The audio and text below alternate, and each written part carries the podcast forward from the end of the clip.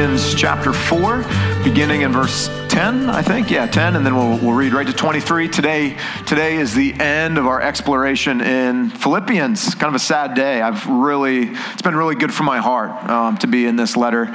And then next couple weeks, like I said, we'll preach a few standalones. Um, Dave Cullen, you're still good next week, right, Dave? Sweet. All right, good. Dave's going to preach from Acts. And uh, the week following, we're going to be in the Gospel of John. And then we're going to jump right into a series through James for the summertime. We're going to work our way through James. Uh, that's going to that's to be good too. That's going to be really good. So why don't we pray and uh, we'll get right down to work. Father, again, we thank you for this morning. Uh, we just finished singing uh, about how you are good to us, but uh, Father, we confess in many seasons of life, many days, many darker moments, many difficult moments, uh, we all have hearts with remaining rebel tendencies, even though you've adopted us in, you've forgiven us in Christ. Um, and we love you and we have an allegiance to you. It's imperfect, but we do love you as a dad and we want to be loyal to you. But there are many difficult days where we have hearts that doubt your goodness and your faithfulness, and we doubt. Uh, we doubt the work that's happening inside of us and we, we just we doubt we have so many doubts but but we believe and we we need you to help our unbelief and we need you to help us allow this to be a place in our family where there's freedom to confess our shortcomings and our doubts and our fears and our rebel tendencies. Um, and run together as family back into your arms, receiving mercy. And I pray that as family members confess, that there would be that freedom that we would, we would express grace and mercy, not condemnation or guilt or judgment, all of these things that Jesus took in our place. And Holy Spirit, I pray that as we spend time in the Word, you would point us to our dad and remind us that he's good and he's faithful. And please point us to our older brother and rescuing King Jesus and remind us that he is good and he is faithful and that we are kept because of him, uh, only because of him. Pray, please bring our hearts to life. And I pray specifically for those who are in here just weary and heavy laden and just beat down, Father, that you would give them life according to your word and through your spirit by your grace. We pray this in Jesus' name. Amen. Amen. All right, Philippians chapter 4. Um, so, as a young boy, I did not look very much like my dad at all. I disbelieve that you can look at an infant and say, they look so much like mom or so much like dad. They just look like, mm, there they are. But I looked nothing like my dad. However, my dad's DNA was firmly implanted inside of my every cell of my body right? His blood was coursing through my veins. So as days turned into weeks and weeks turned into months and months turned into years the resemblance between my father and me became increasingly obvious. All ambiguity was removed. Honestly it's mostly just the nose but there are other significant features that we share where you could look at him and you could look at me and you would say, clearly those two guys are related. When we were a little younger, living in Pennsylvania, we actually worked for the same company and we'd travel, we'd travel around the country and we sold running apparel at marathons and other races. And so we would be working together and it was very common for somebody to come to me and say, hey, your older brother just said this. Or for somebody to go to him and be like, hey, your younger brother over there he just said this Can you help me? We looked so much alike. Our relationship as a father and a son became unmistakable. Now, our own English language abounds with figures of speech, or we would call them idioms, to express the similarities between parents and children. Can you think of some of them? Like father, like son chip off the old block. So for the ladies out there, like mother, like daughter, right? Same idea. Uh, they're cut from the same cloth. It runs in the blood or it runs in the family, right? We go on and on. There are a whole lot of expressions in our language that talk about the striking similarities between parents and children. Um, Owen, my two year old son, is embodying some of these. Uh, and just even last, this thing now, while he's sitting in the, in the car seat, which is what we do. I know I said a couple weeks ago I embrace the Okinawan way. There are car seats in our car. Um, he's sitting there strapped in, and he's this, this is all he says: "Dad, go faster, go faster, Dad." I'm like, "Son, we're sitting at a red light." Dad, go faster. And then as we're driving, he's looking out his window and he's like, "Dad, beat them, beat them," and he's pointing, and that's so cut from the same cloth, for better or worse. Uh, he is definitely my son. The collective thought behind those idioms is this. Here it is, okay? The more you grow, the more you come to resemble your parents in appearance, character, personality, tendencies, really just about everything, okay? The more you grow, the more you grow to resemble your parents in appearance, character, personality, and tendencies. This idea is clearly expressed in the Bible. It's clearly expressed, especially in the book of First John. And what it's talking about is this that um, as we grow in maturity, if we are truly sons of God, right? If we've been adopted into the family, sons and daughters, we will we will grow in likeness to our dad. Here's how John writes it. He says this 1 John 3, 1 to 3, and then verses 9 to 10. He says, See what, see what kind of love the Father has given to us, that we should be called children of God? And so we are. That's what we are. We're sons and daughters. The reason why the world does not know us is that it did not know him. Beloved, we are God's children now. Okay, we're, we're, we're kids now. And what we will be has not yet appeared. So we're growing into something. We don't see it clearly yet, but that's where we're going. But we know that when our Father appears, we shall be like him. That's maturity. Like we will be just like dad because we shall see him as he is. And everyone who thus hopes in him purifies himself as he is pure. So, two things going on. The Father is doing the work to make us like Him. And if that's our hope, we are working alongside of Him. Like, man, I love you, Dad, and I want to grow up and be just like you. So we're working, we're working it too. Verse 9 No one born of God makes a practice of sinning. So here are a couple of examples. No one born of God makes a practice of sinning, for God's seed abides in him. We've got his DNA now, and that DNA is going to be expressed. And he cannot keep sinning because he has been born of God. By this, it is evident, it's obvious, it's unmistakable, it's uncanny you're going to know who are the children of God and who are the children of the devil. Whoever does not practice righteousness is not of God, nor is the one who does not love his brother. John's just saying the same thing. As you grow, you are going to look more and more like your father. It'll be unmistakable like father, like son. So, our father's DNA, though it's tough to see in infancy, it was hard to see in me as a little kid. My little kids were born, you're like, People always ask, who do they look more like? I don't know. Neither of us really right now. But as they grow, clearly look around the room. We have some of our elementary kids in the room today. Like i love watching you guys grow up around your families. Like you take on even if it's not the physical appearance i feel like i'm talking to your mom or your dad because you take on their character traits too right? It's both or one or the other but it happens just like your mom and dad. And someday you'll love that but as we grow, the similarities increase, and there will be many. So, this final section of Philippians focuses, focuses in on just one aspect of our Father's character, which will come to be expressed in his kids. Let me read the verse and let's see if you can kind of guess at what that character trait is, and then we'll talk about it. Verse 19 of chapter 4, Paul says, And my God will supply every need of yours according to his riches in glory in Christ Jesus. And my Father will supply every need of yours according to his riches and glory in Christ Jesus. What characteristic is that about our Father? What's true about him in that verse? He's generous. We're talking about generosity this morning. We have an immeasurably generous Father. You cannot quantify our Father's generosity towards us in Christ. You can't. There's not a number that you can attach to this. He's immeasurably generous. And here's what we're going to see a generous father creates a generous family.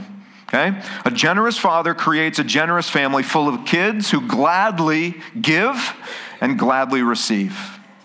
And what we're going to see is a generous father creates contented kids Kids who are confident in their father's wise generosity, so confident that when they're not feeling like they're experiencing their generosity, it's not because dad isn't good, it's because dad is wise in the practice of his generosity. And if I don't have it, my dad doesn't think that I need it, and that's good enough for me. I can trust in that. That's what we'll see this morning. An immeasurably generous father, and a generous father creates a generous family, and a generous father creates a family full of contented kids. So let's read Philippians 4 10 to 23 together. Look for generosity given, look for generosity received, and look for anything that uh, Paul has to say about our dad, and look for contentment. You're going to see some stuff in there about contentment too. Philippians 4:10. I rejoiced in the Lord greatly that now at length you have, re- you have revived your concern for me. You were indeed concerned for me, but you had no opportunity. Not that I am speaking of being in need, for I have learned in whatever situation I am to be content. I know how to be brought low, and I know how to abound. In any and every circumstance, I have learned the secret of facing plenty and hunger, abundance and need. What's the secret? Paul says, I can do all things through him who strengthens me. Yet, it was kind of you, family, to share my trouble. And you, Philippians yourselves, you know that in the beginning of the gospel, when I left Macedonia, no church entered into partnership with me in giving and receiving except you only. Even in Thessalonica, you sent me help for my needs once and again. Paul was not popular in Thessalonica. It would not have been popular to be partnering with Paul at this point. Like it, but they stuck with him, is what he's saying. Not that I seek the gift, but I seek the fruit that increases to your credit. I have received full payment and more. I'm well supplied, having received from Epaphroditus the gifts that you sent a fragrant offering, a sacrifice acceptable and pleasing to God. And my God, our Father, will supply every, every, every need of yours according to his riches and glory in Christ Jesus. To our God and Father be glory forever and ever. Amen. Greet every saint in Christ Jesus. The brothers who are with me greet you all the saints greet you, especially those of Caesar's household. I love that sentence because he was locked up by Caesar's household. So, what he's saying is there were people in Caesar's family that became Christians, and they're saying, Hi back now. Like these were enemies, and now they're family in Christ. I really like that. The grace of the Lord Jesus Christ be with your spirit. Did you see that in the text? You saw generosity given. You saw generosity received, you saw contentment, and you saw some statements about our, about our immeasurably generous Father. A generous father creates a generous family full of contented kids. And as we grow to be more like our father and learn to trust him as a good, good father, here, here's, here's what's going to become true of us three things. We will be an increasingly generous family. This is who we will be if we're going to look like our dad. We will be increasingly generous we will receive generosity with gladness, not guilt or shame. Okay, two sides to generosity. We're going to become, increasingly generous, but we'll also grow in our ability to receive another person's generosity with joy, gladness, not guilt, not embarrassment, not shame, no argument at the checkout. That guy. And number three, we will learn to be content in every circumstance. So, as we read, we encountered three characters who embodied each of these statements, and they bring these truths to life for us. The first, we encountered the church in Philippi, and we see in them generosity expressed. That's what we see in them. And then we're reading of Paul, obviously it's his letter, and we see in Paul generosity received. So if you need to grow in that area, what it looks like to receive that generosity with joy and not guilt or shame, we see that in Paul, and we also see contentment in Paul. The contentment that comes from trusting a good father who, yes, is generous and yes, he has all things, but obviously he chooses not to give you all those things, right? He's wise in the application of his generosity. And we see our Father who is immeasurably generous. And here's what we see when we are generous, our generosity is the faintest echo of his. We're just, we're just a shadow of how good our dad is when we are generous. So, as we grow to be more like our Father and we learn to trust Him as a good Father, number one, we will be an increasingly generous family. Uh, just for context, in case this is the first time you're hearing Philippians and you're reading from this letter, here, here's the background to this letter, just in a nutshell.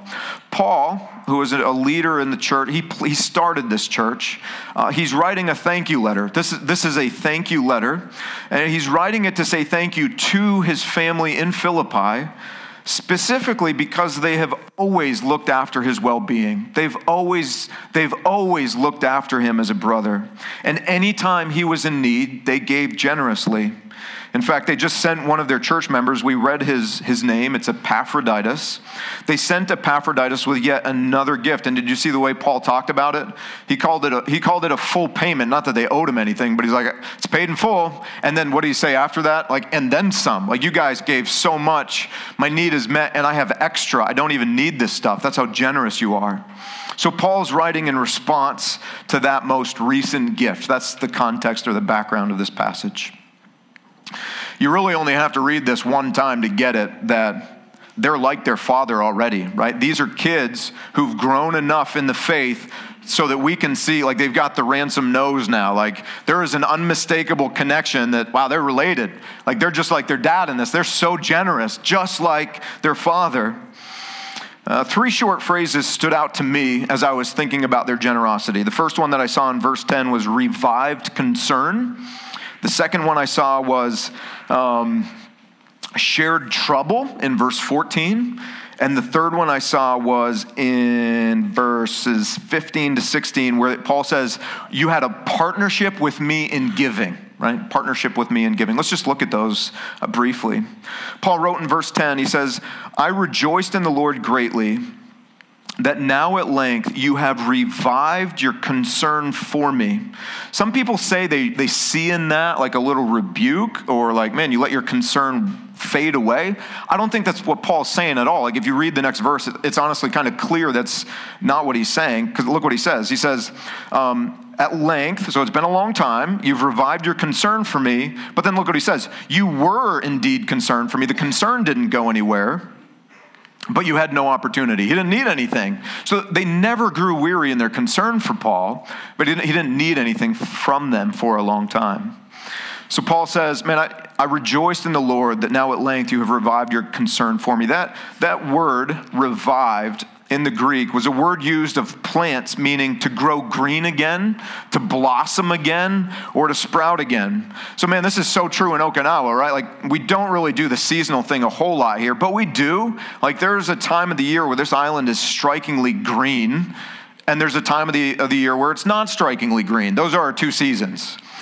Right now, we're coming into the strikingly green season. Not that the plants went anywhere, they hadn't gone anywhere. Their roots were still in the ground. It's just a seasonal thing. They were always there, but now's the season for them to blossom and go green again and to give life. It's not that the plant went anywhere.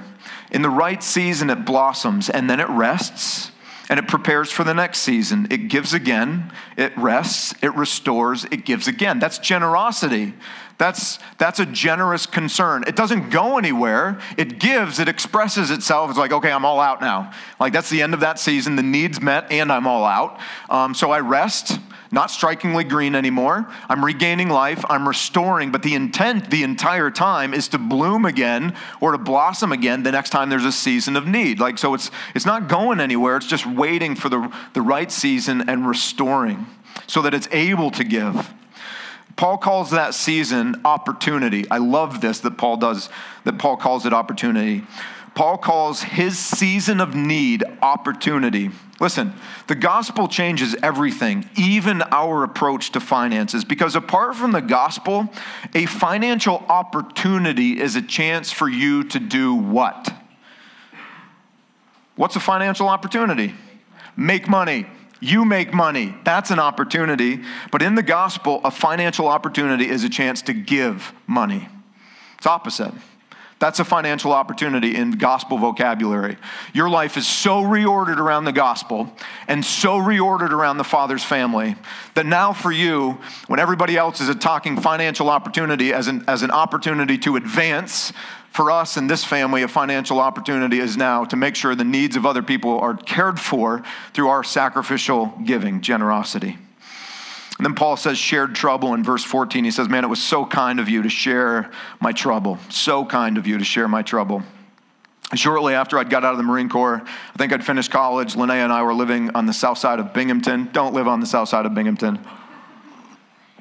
Um, an old friend looked me up He'd gone Army, I'd gone Marine Corps. We hadn't seen each other in seven or eight years. We'd done high school together. I thought he just wanted to confess that to me and see if we could still be friends. Um, turns out there was more to the conversation than just that. So he's in my living room. We're sitting on our couch, my couches. We're looking at each other. And it turns out he wanted to share something with me. Yes, it was one of those awkward conversations where you thought you were just reconnecting with an old friend, but they had an agenda for the conversation. And it, went something like this John, I'd like to share an opportunity with you. As soon as I hear that sentence, I'm like, please don't share. I don't want your opportunity. He said, I just want to share an opportunity with you um, because he was on the ground floor of an investment scheme. I'm sorry, strategy, the ground floor of an investment strategy. And he was going to let me in. That's what he wanted to share with me. Guys, in a gospel shaped family, we share not investment schemes for personal gain, but opportunities for personal giving. That's what we share. That's what we share. We look for opportunities to share in each other's trouble. Paul says this is a kindness. It's a kindness because it's an echo of how the Father shared in our trouble through Christ. We had nothing but need and we had a father who was generously wealthy. And though we deserve to be left in our need and even receive judgment, he gives from that generosity in Christ and he gives us of himself. And then every day in our Father's family is nothing but the receipt of generosity, more and more generosity. Paul says this is a kindness. And he says that we are generous when er, we are when we are generous like our Father, we increasingly look for opportunities to share in each other's trouble. Your trouble is my trouble. Outside of the gospel, I don't want anything to do with your trouble. Your tr- you keep that's your trouble. You keep it.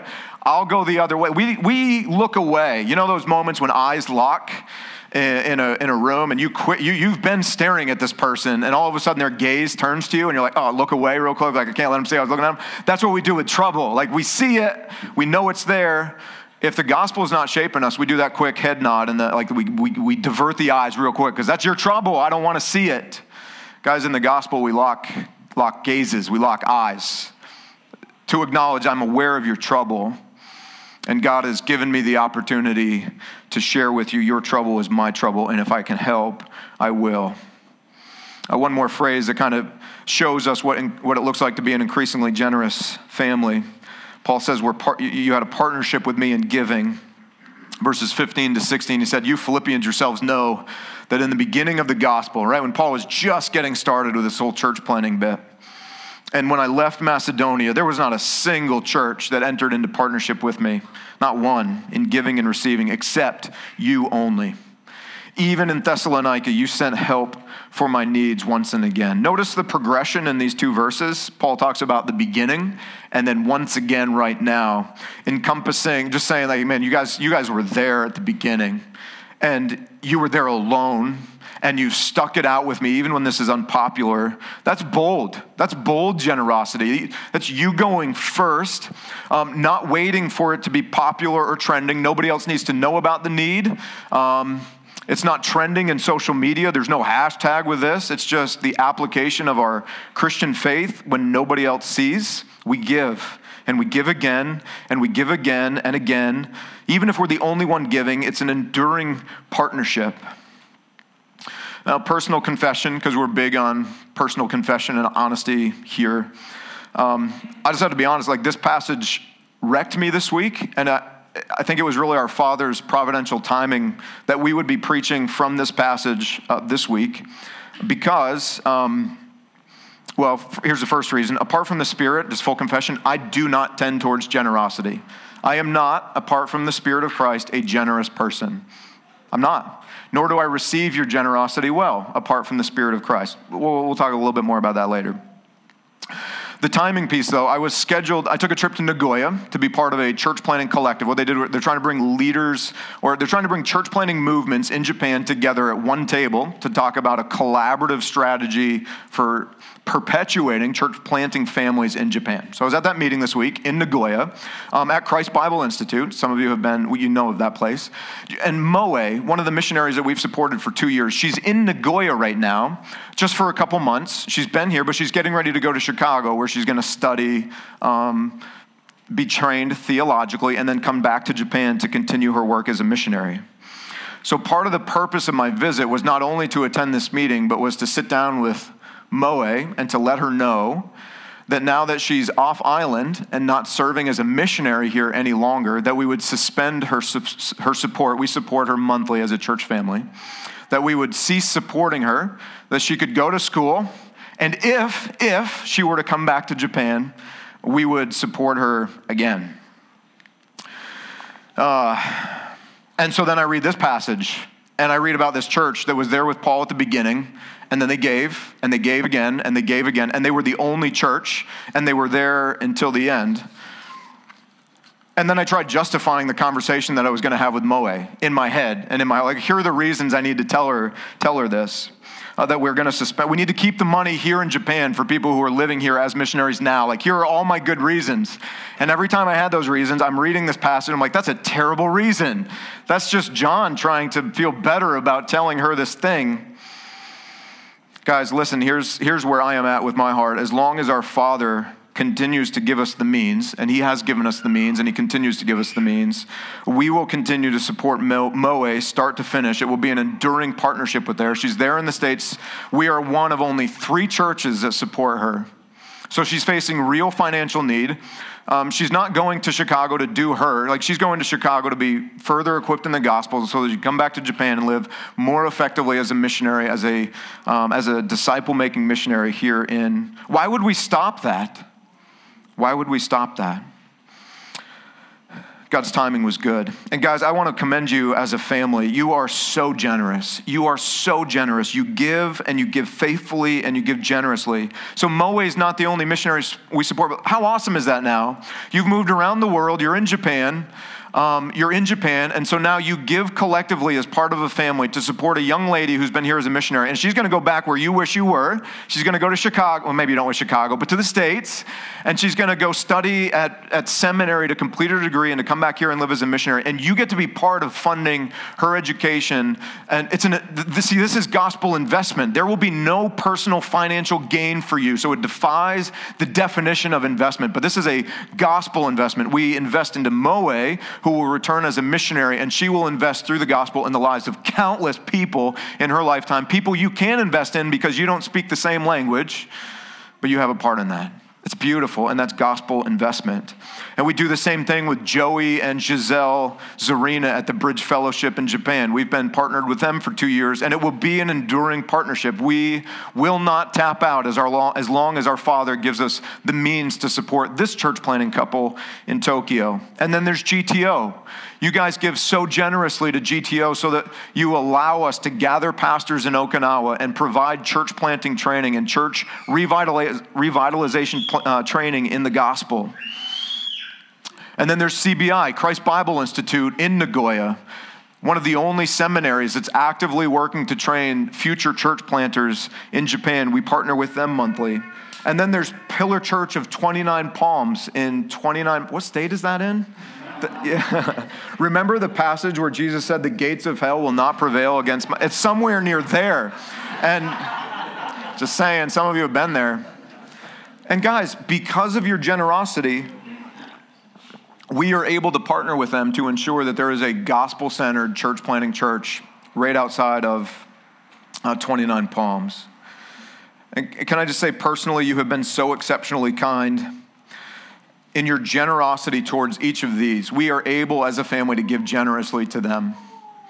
But you have also been so exceptionally kind to my family and for me as we prepare for our summer sabbatical. I don't know who by name has given to us. I just want you to know that up front. Like when, the el- when some of the elders stood up and said, hey, we want to be part of sending the ransoms to uh, the states for a, a season of rest. Um, and many of you have given. Don't, we don't know. We don't, and I, I don't want to know by name who has, has given. But I just know that as a family, you have absolutely blown us away with your generosity. Yeah so grateful for that. It is so, so life giving. And as we grow to be more like our dad and we learn to trust him as a good father, we will be an increasingly generous family. And what I'm trying to tell you guys is this you are. The, the relationship between you and your dad, you've left infancy. It's not ambiguous. It's obvious. It's uncanny. You have the family nose. Like it's, it's obvious that he's your dad. You are so incredibly generous. You are so much like your Father this way. It is unmistakable and it is so life giving. And it's only going to increase, it will only become more life giving. I want to commend you. So, as we grow in maturity, we as a family will grow to be more like our dad in our generosity. But number two, we will also grow to receive generosity with gladness, not guilt or shame. See, in life, in most seasons, we give. The Father gives us the capacity to give, no matter how small our gift may be. In most seasons of life, if you want to give, you've had the means to give. But in some seasons, we need to receive. In some seasons, you have not had the capacity to give, and you need to receive. And one of the ways the gospel needs to change our hearts is that we become willing to receive generosity with gladness, not with guilt and shame or embarrassment. Paul shows us what that looks like. He says in verse 10, I rejoiced in the Lord. So for Paul, generosity received is an opportunity to express joy to Jesus, not embarrassment, not guilt, not shame, not, ah, this is awkward. But man, guys, thank you for your generosity. Your gift to me, Paul said, immediately turned my heart to Christ and stirred joy in my heart. And that is a life giving gift. In verse 14, he said, It was a kindness that my troubles were shared. Generosity is kindness from our Father extended to us from our Father's kids. That's a sacred thing, guys. Generosity is a kindness from our dad, but that generosity flows through other kids in the family, and we get to participate in that, in the giving and the receiving. That is a sacred and beautiful thing that puts the gospel and our Father's good character on full display. Later in the passage, we learn in verses 17 and 18 that generosity is an act of worship. When our family members give, it's an act of worship. Paul said in verse 17, Not that I seek the gift, but I seek the fruit that increases to your credit. I have received full payment and more. I am well supplied, having received from Epaphroditus the gifts that you sent, a fragrant offering, a sacrifice acceptable and pleasing to God. Guys, look at this. This is, this is sobering. This is a sobering, in a, in a good way, a, a beautiful way. This is humbling. When you receive generosity from a family member, you are benefiting from their worship of our Father. That's what's happening. The problem is that pride prevents many of us from receiving generosity with gladness or joy, where the worship is completed because they're giving to you as a brother or sister out of worship for their dad. They love their father, they want to obey their dad, they want him to get the credit, and so they give. That's worship and then we're receiving this generosity, and we are given the opportunity not only to help them worship, like to be a part of that, but then in turn for our hearts to worship our Father because we receive that gift. And rather than arguing with it or trying to decline it, or trying this false humility gig, we can just say thank you and turn to our dad and express that joy to him and then express the joy uh, to our siblings. And we then we are given this opportunity to worship our dad. But pride prevents so many of us from receiving that generosity. As we grow in the gospel, guys, as we grow to understand who our dad is and, and, and how generosity, the role that it plays in our family, We'll learn not to argue the next time that somebody tries to give to you, even when you don't need it. You learn not to argue. We learn not to reject. And we learn to receive and to, to, to receive with gratitude to the person giving and to our Father who is showing his generosity to us. So I have to, again, we're all in favor of personal confession. Let me just confess personal sin here. I'm one of those arguers. I do tend to reject that offer. And sometimes it's just like, it's because it's the thing to do. Like you just have to, you know, you're there and somebody wants to show generosity. I'm like, no, no, no, no, no, I was going to get it. No, you weren't. No, no, you weren't. Okay, no, I wasn't. Sorry, I mean like, just me. Um, I only struggle with that. And so, and so rather than just receiving and being grateful and worshiping our Father in that we argue, we tend to reject we don't receive it. Have, have you ever been in that moment where somebody tried to give and you're like, no, I got it? And you shut it down? Do you know that's a sin that we need to confess of? That's a sin. That's an act of rebellion against our dad who's working to show us kindness through somebody else, and we've not had the humility to receive that good gift. I have a lot of sin to confess here. Um, again, just back to the sabbatical thing without belaboring that point. When I started talking about it with the elders, they're like, John, you're going to need help to do this like, no, I don't. I got this. I can provide for my family. I don't need, yeah, I can't afford that. Wow. And so the elders came back and said, well, we want to give you a, a, a small amount, um, but then we want to open up to the church family to give to you. I'm like, no, that, we shouldn't do that. That's not a good idea. Um, I wouldn't be comfortable with that, just to make it like more, sp- I wouldn't be comfortable with that. So they pressed. Why? Why wouldn't you be comfortable with that? And they just they wouldn't let me go. And they started question started asking questions that got to my heart and peeled back the layers where all I had all that I had left was sin to confess, pride, an unwillingness to receive, an unwillingness to acknowledge need, um, and a tendency to want to say, no, we can do this. Like we can do this. God will make a way. And they're like, yo, like we, like God, we are the way. That God is like, we're the way. We're the family. You're part of the family. Be humble and receive. So I want to confess that sin. That is one of the sins in my own heart as it relates to generosity. And, um, and so for those of you who are, your, who are here in this room who are part of that conversation and push back on me and expose that in my heart, I just want to thank you for exposing um, really that rebel tendency in my own heart. Thank you. So, as we grow to be more like our dad, we will, be in, we will become an increasingly generous family. We will learn to receive generosity with gladness and worship, not guilt or shame or embarrassment. And number three, we will learn to be content in every circumstance. We will learn to be content in every circumstance. That's what Paul said. He said, I have learned in whatever situation I am to be content. He could say that because he had learned to trust the wise generosity of his father, like really trust him.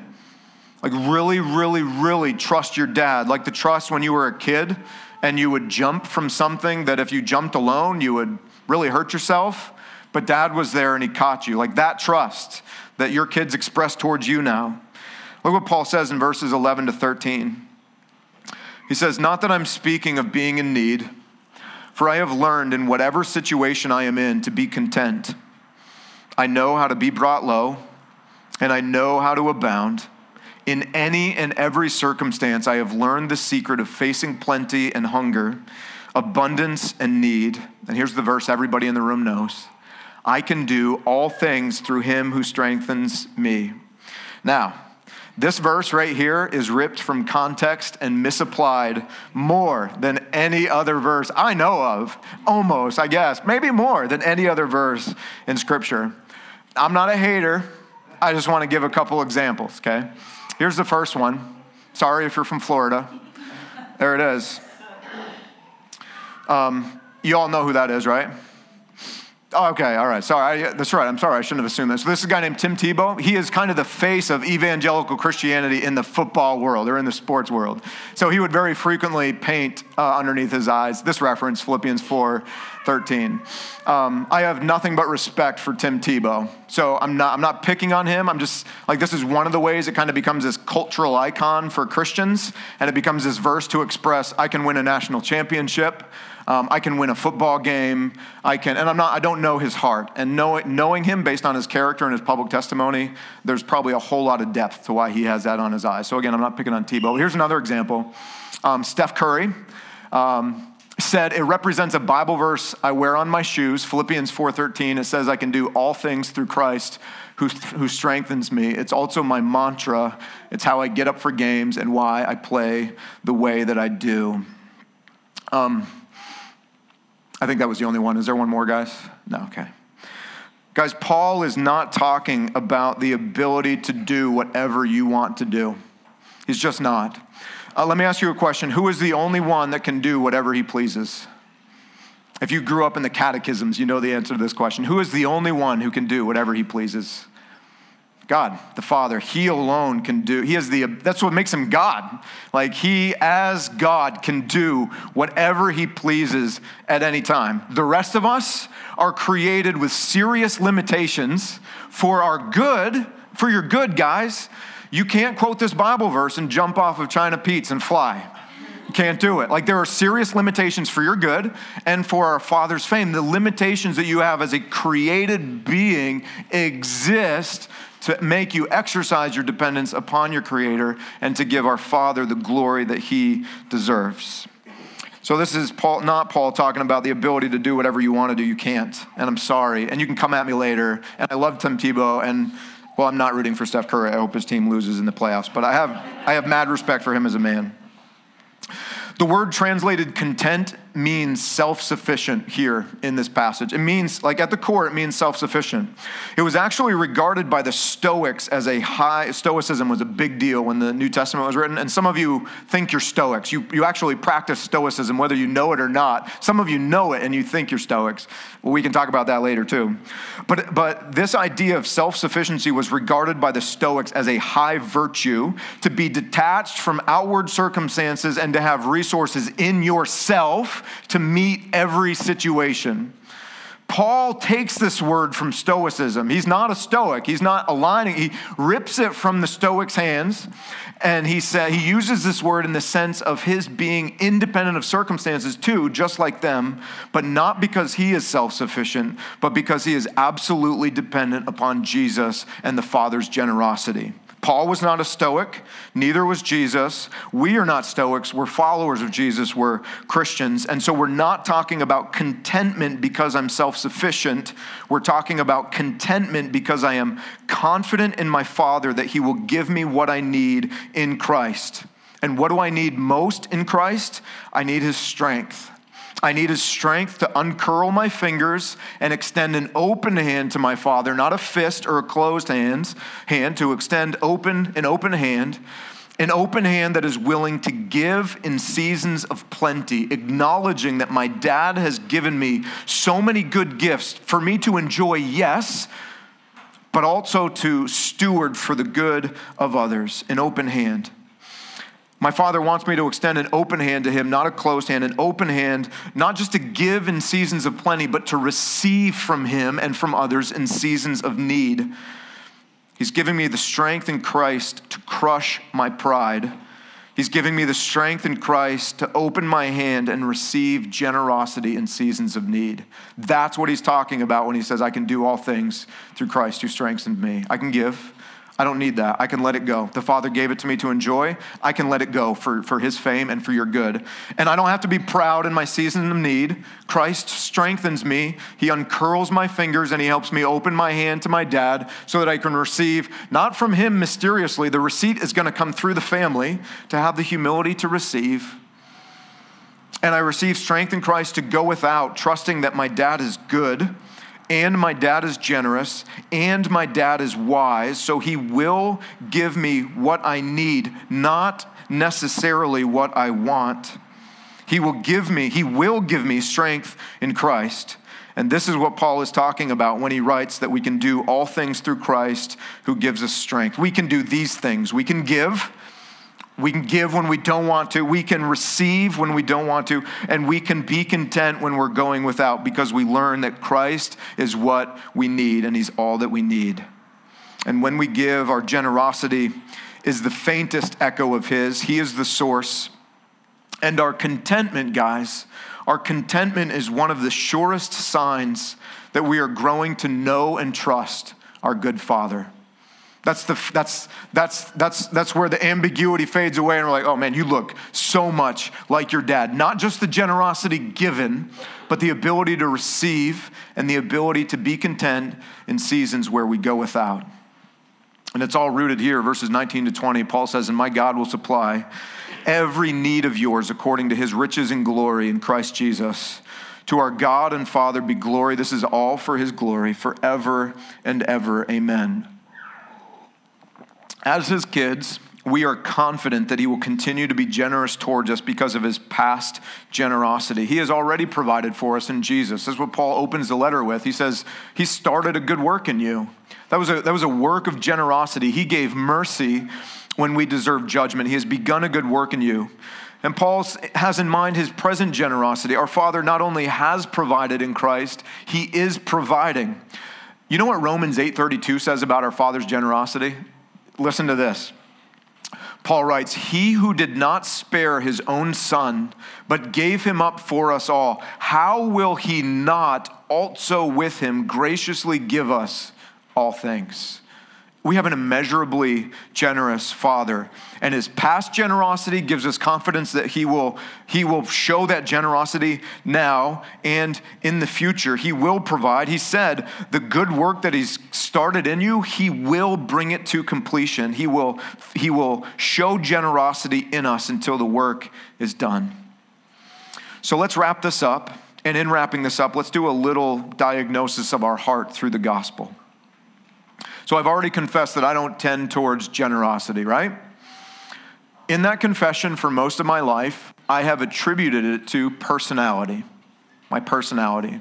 Really, you could probably attribute it a little bit to my gender and what I saw in my dad growing up and my grandfather growing up. And so, my idea of what it looks like to be a man as it relates to generosity, I could attribute it to family of origin.